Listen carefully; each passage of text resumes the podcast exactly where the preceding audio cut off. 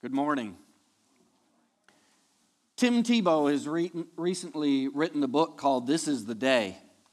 And in there, he talks about the fact that a few years ago, uh, he was talking to his mom, and his mom was reciting some of the earlier days of his mom and dad. That they were called from the comforts of their home here in the United States to be missionaries in the Philippines. And while she is talking to Tim about this, he had been a young man at the time, didn't remember all that. She recited how many times that they were down to just a, a few cans of food in the kitchen and a $100 in their bank account. And how the mom would go to Tim Tebow's dad and say, What are we going to do?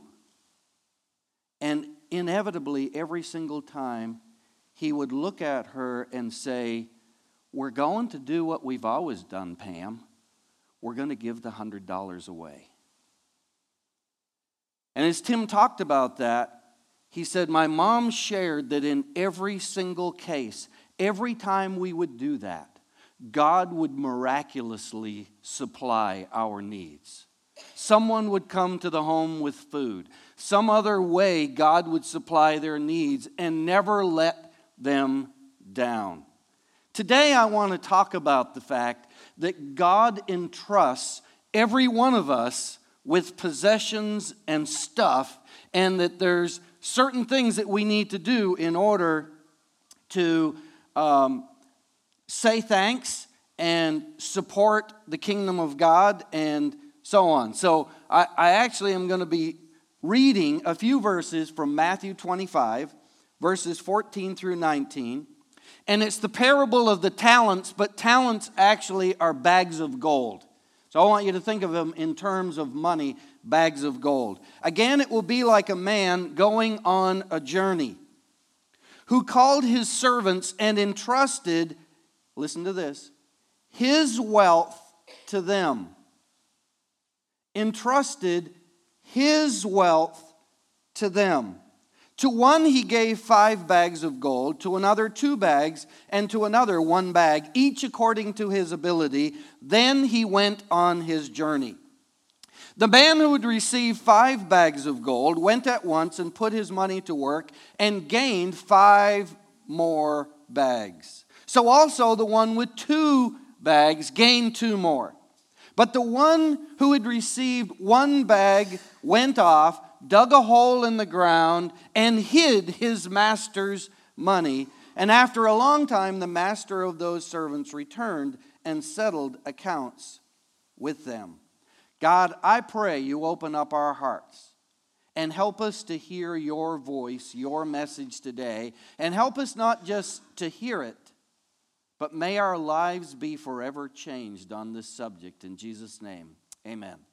Four lessons I learn in this parable. Number one, be grateful because you are wealthy.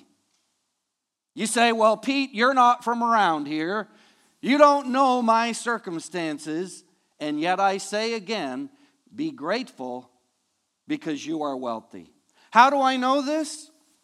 All three people in this story received some gold, some money. According to a website called globalrichlist.com, a family in the United States of America needs a total household family income of $32,000 per year to be in the top 1% worldwide. That means that if you happen to be blessed enough as a family that your entire household income is at least $32,000, there's 99% of the 8 billion people on the planet looking up at you saying, Boy, it would be nice to be one of those rich people. You are wealthy. We are wealthy. Look at this church. Look at what we have to wear. Look at the warmth, the clothes, the food, the air. We are a wealthy people. And I challenge us to be grateful, not grumbling. Count your blessings, name them one by one. Paul says, I have learned to be content Whatever the circumstances, I know what it is to be in need, and I know what it is to have plenty, and I have learned the secret of being content in any and every situation, whether well fed or hungry, whether I get five bags of gold or two or one. And that was kind of my own slant on that at the end. Here's our problem many folks don't enjoy what we have because we're too busy looking at what other people have and we look at the person with two bags of gold and the person with five, and we can't enjoy the one that we received. Dave Ramsey's daughter, Rachel Cruz, their office, if you've heard, heard of Dave Ramsey, is not far from where my own office is in Franklin, Tennessee.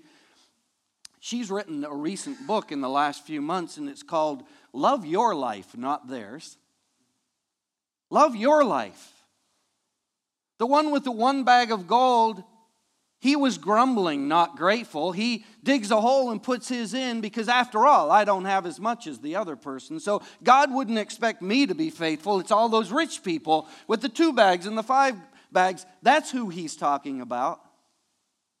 And I'm not going to be needing to be responsible because, after all, I don't really have enough to be talking about. I mean, after all, the pastor brings this guy coming in talk about money. Well, I don't have any money, so he's talking to everyone else. Be grateful because you are wealthy. The problem is, we all think we're the people with the one bag of gold. And yet, over 7 billion people on this planet today wake up and look at all of us in this room and say, You're the people with the five bags and the two bags of gold. Because we are wealthy. Count your blessings. Jesus made these comments. He said, If you're honest in small things, you'll be honest in big things. If you're a crook in small things, you'll be a crook in big things. If you're not honest in small jobs, who will put you in charge of the store? No worker can serve two bosses. He will either hate the first and love the second, or adore the first and despise the second. You cannot serve both God and the bank. We are blessed. Be grateful. Wake up every day and be grateful and thank God for the one bag of gold or some bag of gold or something that we have as resources and count your blessings. Number two, don't confuse loanership with ownership. You don't look at other people and say they have more because, after all, we as Christians, none of us own anything.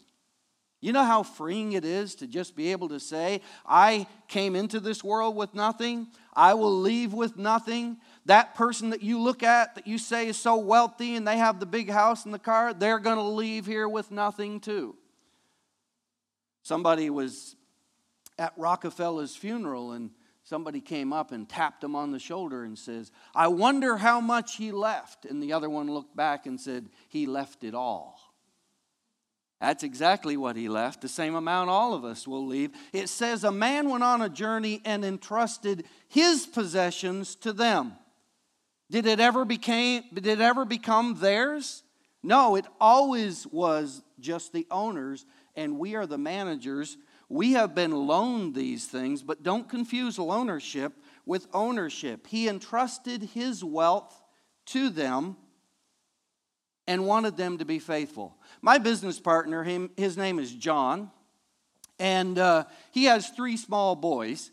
And uh, not long ago, he was driving in the car, and John lives in a very nice neighborhood, gated, big houses, all this kind of thing. His kids go to private school and so on. And so uh, his son Nathan was 11 years old, and he's driving along, and John was telling me about this later, and he says, You know, these kids can come up with the most amazing questions. We all know that. And Nathan looks at him and says, Daddy, are we rich? Well, that puts you on the spot. So uh, John then began to say, Well, Nathan, you know, uh, we, we, your mom and I have worked really, really hard. And uh, God's been really, really good to us. And we have quite a few things that are very, very nice that a lot of people don't have. So I guess by my, many in the world standards, you could say that we are rich. But, son, you and your brothers, you are very, very poor. You see, John and Mary Ann owned the stuff. It was entrusted to the kids to enjoy, but they're still very, very poor. God entrusts us whatever it is that we have so that we can be faithful and not fall in love with it. There's nothing wrong with having things, a nice church, nice clothes and food and a car to drive and those kind of things, but unfortunately, many people want to appear like they have five bags of golds when they really have two. Will Rogers said, We'll show the world we're prosperous even if we have to go broke to do it. And we live in a modern day society of consumerism and materialism, and it's really easy as Christians even to get caught up into that. Let me ask you a question. Are you living by the verse, to live is Christ, to die is gain? Or are you living like to live is gain and to die is Christ? The one with the most toys just leaves more toys behind. For we brought nothing into this world, and we will take nothing out of it. Do not confuse loanership with ownership. True financial freedom is realizing I don't own anything. I don't own anything. But what I've been entrusted with, I will be faithful to the owner of that. John Ortberg wrote a book. He said, When the game is over, it all goes back in the box. That's exactly what happens. Number three, accountability leads to dependability. Verse 19, after a long ways or a long time, the master of those servants returned home, and what did he do? He settled accounts with them. And what that tells me is that one day accountability will come to us. And accountability and knowing that we're going to be accountable brings dependability of what we have. He settled accounts with them. You see, I believe strongly in giving. I want to give more every single year. He settled accounts with them of everything he had entrusted with them, and he didn't say to the one with five bags, I'm only interested in you being accountable for one tenth of the five bags of gold, or one tenth of the two bags of gold, or one tenth of the one bag of gold. It said he settled accounts with them on everything that they had been given.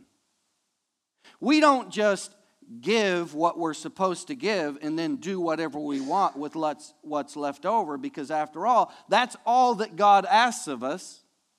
If we are totally belonging to God, everything we have, all 100%, of the one bag of gold, all 100% of the two bags of gold, the five bags of gold, we are one day going to be accountable for. Someone asked me one time, they said, Pete, you're a finance guy. Should I tithe on the gross or the net? And I looked at them and I said, Well, do you want to be grossly blessed or netly blessed? How about it? I want to be grossly blessed. I just do. I don't want to give as little as I can, I want to give as much as I can. I pray every year that next year we can give a lot more than we gave this year. Not get away with as little as we can and then we get lots left over. You see, we will give account of everything we have been entrusted with time, every hour, every talent, treasures, every dollar. We are accountable. And because we know we're going to be accountable, it makes us dependable. You see, there are five categories of giving. Five categories. I call the bottom category a random tipper. A random tipper. That's that person that just randomly, every once in a while, as the Spirit might move, or they feel guilty or something, they just reach in their pocket and pull out a dollar and they randomly tip. And they say, Oh, that's, that's good. I've, I've done well. And they randomly tip what they have. One day, that person may elevate to what I call the next category of giving, and that is what I call a regular contributor. That's a person that's not just random anymore, they're pretty regular. It's not just reach in my pocket every now and then, but they regularly give something. And then that person sometimes graduates to the next level, and that's what I call a resolute tither. A resolute tither is that person that, I mean, they're up Saturday night. If it takes them 90 minutes, they're going to calculate exactly how much they made that week. And they would feel like somehow they're going to be stricken down and die if they gave one penny or one dollar short, or if they, God forbid, gave one penny or one dollar more than what the exact amount was. They're a regular or a reg, uh, rather a resolute tither. Then a few people, probably some in this church, go to the next level, and that is what I call a radical giver. A radical giver. That's that person that not just tithes, but they look for every opportunity. Like this thing I read in the uh, bulletin missions, faith, promise. Over and above, our missions, faith, promise goal for the year is 30, 31,000. I just thought I'd throw that out there to you. See, I'm sneaking around finding stuff out about this great church and all the missionaries and generous ministries that are benefiting today and every year because you faithfully give and are a radical giver, not just a resolute tither, but you love it when there's extra opportunities to give. And I'm going to put me in there. We're only 40% to the goal. So I think we got to step her up a little bit here. I think that'd be great. Got to reach that goal of $31,000.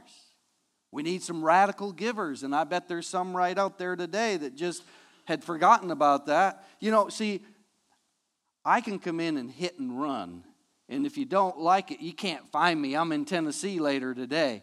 But I love talking about giving because I love to give.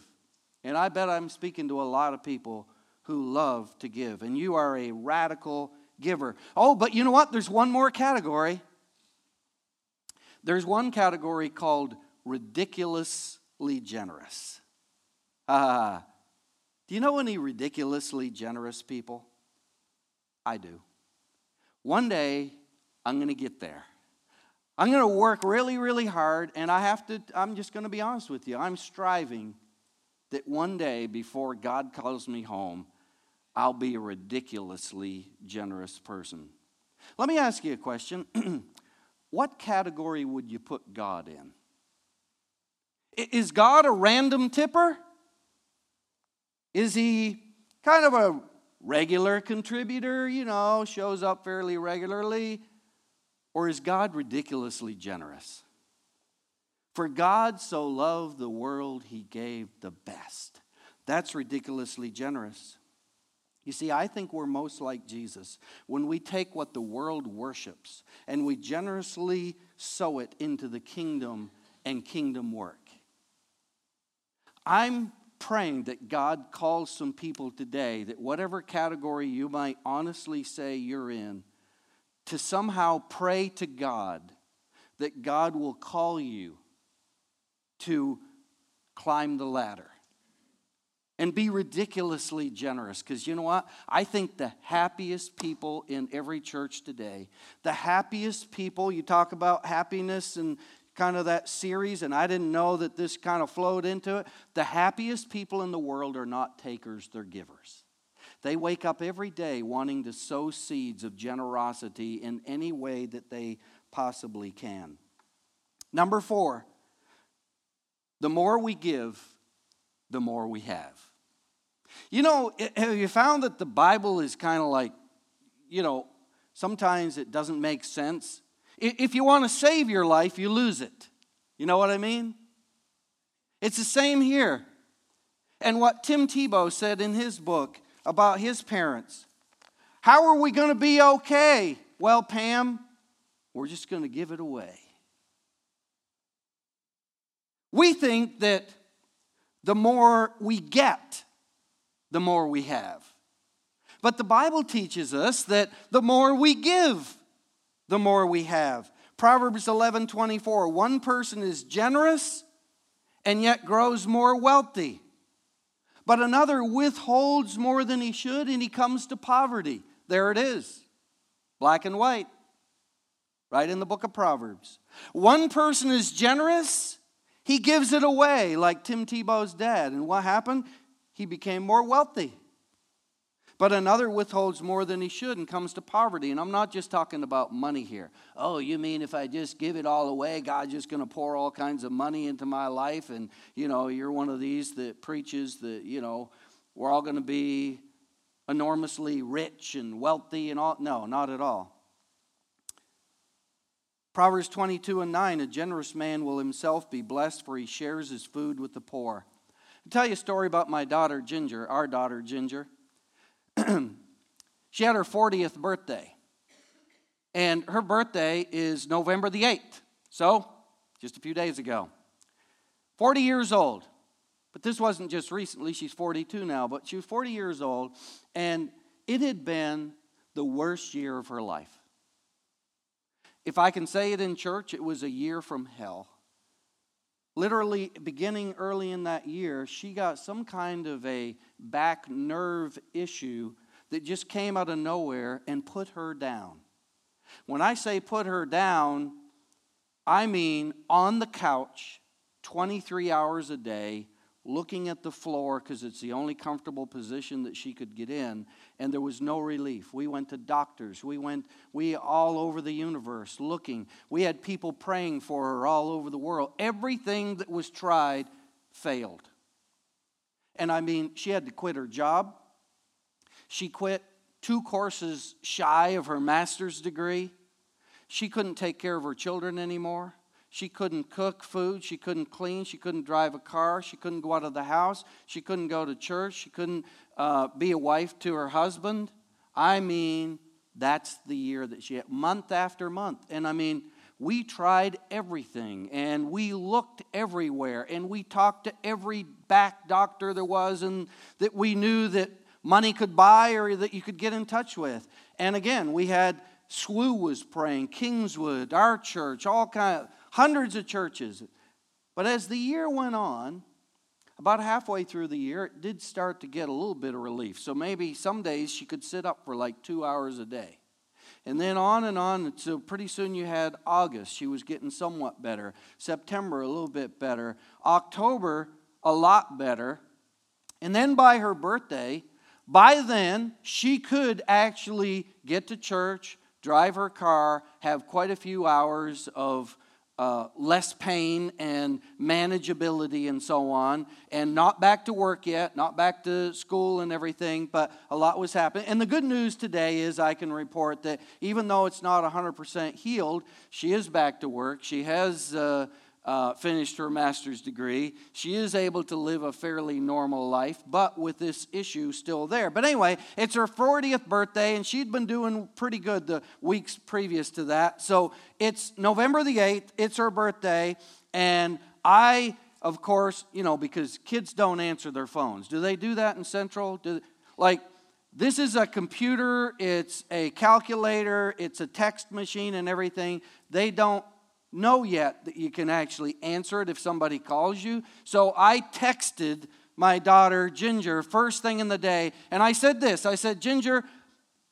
since you're starting to really feel better, and this has been an amazingly horrible year for you, health wise and otherwise, just been so hard.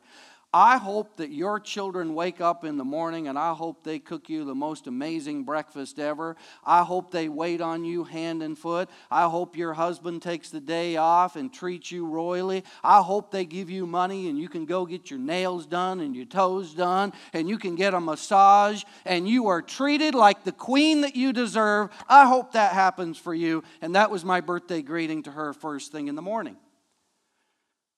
And by late morning, I still hadn't heard anything. By after lunch, I still hadn't heard anything. Mid afternoon, I still hadn't heard anything. And I'm her dad. I'm starting to get irritated because I'm not hearing anything from her. Finally, late afternoon, I get a text. Of course, I get a text. The text went something like this I got the boys to take school off today, and we together at the home made several dozen batches of cookies for a few friends that I knew were struggling with various things. And then together, we delivered flowers, crazy daisies in mason jars to several people that I was thankful for.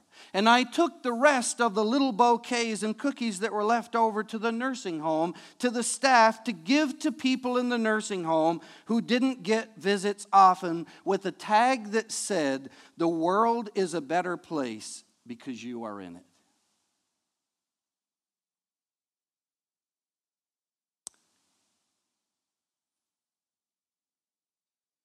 That's ridiculously generous. My daughter teaching me a lesson. We need more of that.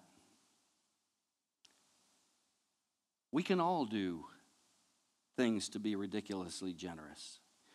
You see, the world is focused on radical consumption. God calls us to radical contribution. And if we answer the call, people around us are going to be freaked out. They're going to be amazed. They're going to be like, what is with these weird people? But they're going to love it. And they're going to want what we have.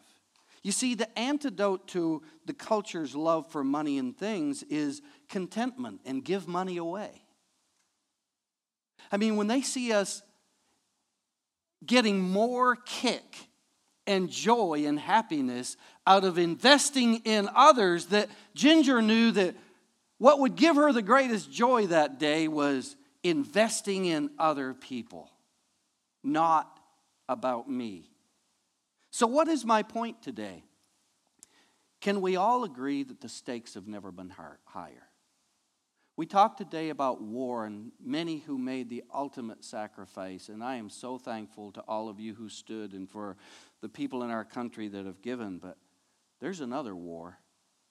There's an all out assault on your kids and grandkids, and my kids and grandkids, and the kids that are in your neighborhood, and the people that go to Sunday school classes here, and go to church, and that are going to the schools tomorrow Gabe Lyons goes to the same church I do in Franklin, Tennessee. He's written a book called Good Faith Being a Christian When Society Thinks You Are Irrelevant and Extreme.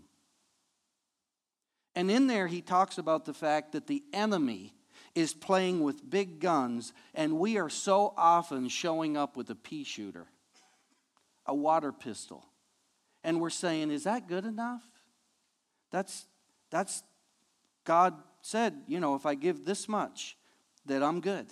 Is that, is that good enough in the war that's waging today? Well, I have news for you. ISIS recruitment is through the roof. We often think that, well, we don't want to ask for too much because, you know, if we really talk about extreme discipleship and giving everything and all that, that it's going to turn people off. These people are recruited to give their very life. And there's people lining up to say, I want to be part of something like that, where they believe it enough that they're willing to give everything. Some of my best friends in the financial business are another firm that they're in the Mormon church, very, very dedicated. And it's growing leaps and bounds. And all of their teenagers give two years of missions work before they ever go out into their career. And believe me, there's plenty of them that are eager to go do it. And live two years of ridiculously generous everything's for somebody else. And then the rest of their life just carries on that same theme. I think God is calling us to give more. A life of ridiculously generosity. When we have little and we're poor, to give richly. When we have much, to give richly, to give everything. I started this message with Tim Tebow. I'm going to ask you another question. I know that some people around here, not very many, but a few, like football. But There's another football player I'm going to ask you if you've ever heard of, and his name is Jerry Rice.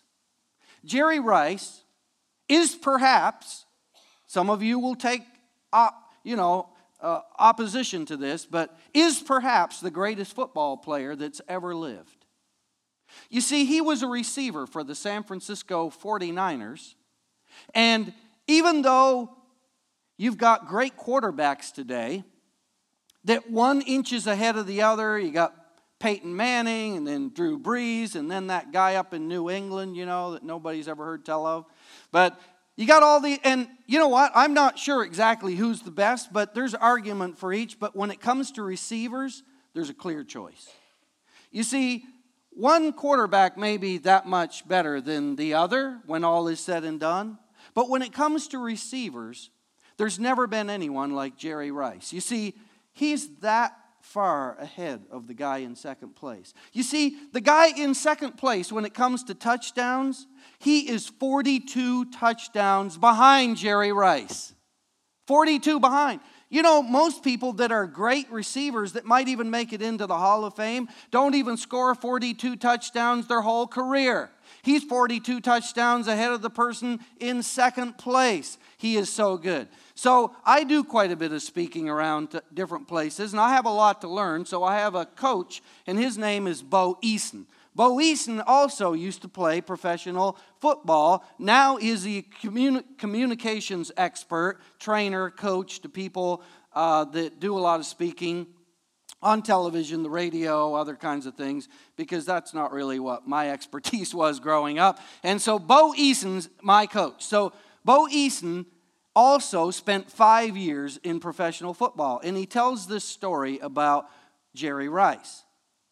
And he says, in his last couple of years of playing football, Bo Eason, he was traded to the San Francisco 49ers. And he said, Hey, this is cool. I get to play with maybe the greatest football player that has ever played. Now, Bo Eason made five years in the NFL, but he was not the most talented person. But as a kid, when he was eight years old, his dad taught him many things. And his dad told him, Bo, you've got talent, but you're not the most talented. You're going to have to outwork everybody. And so he said, You need to be the first one to practice every time, and you need to be the last one to leave. And Bo Eason, for 20 years, was the first one to practice and the last one to leave. So he gets traded in the summer to the San Francisco 49ers, and now it's preseason. It's California. It's 110 degrees, and it's the first day that they're going to go out to preseason for their practices.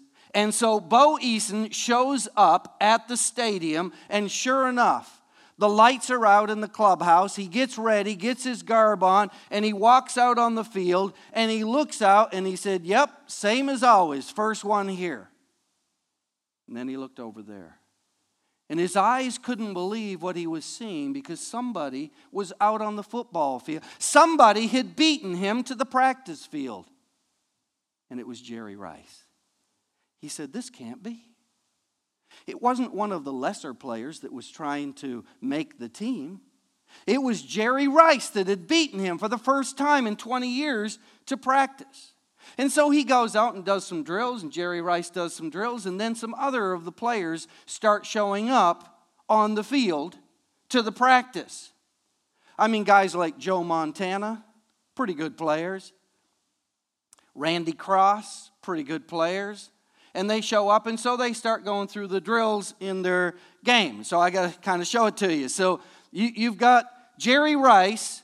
He is a receiver. So he's over here in the receiving line. And listen, it's preseason. Don't break a sweat. Don't break a leg, don't get injured, just kind of work through the drills, first practice. And so you've got the receivers over here. Jerry Rice is in that line. Over here, you've got two or three quarterbacks. They're going to lob balls to the guys to start warming up.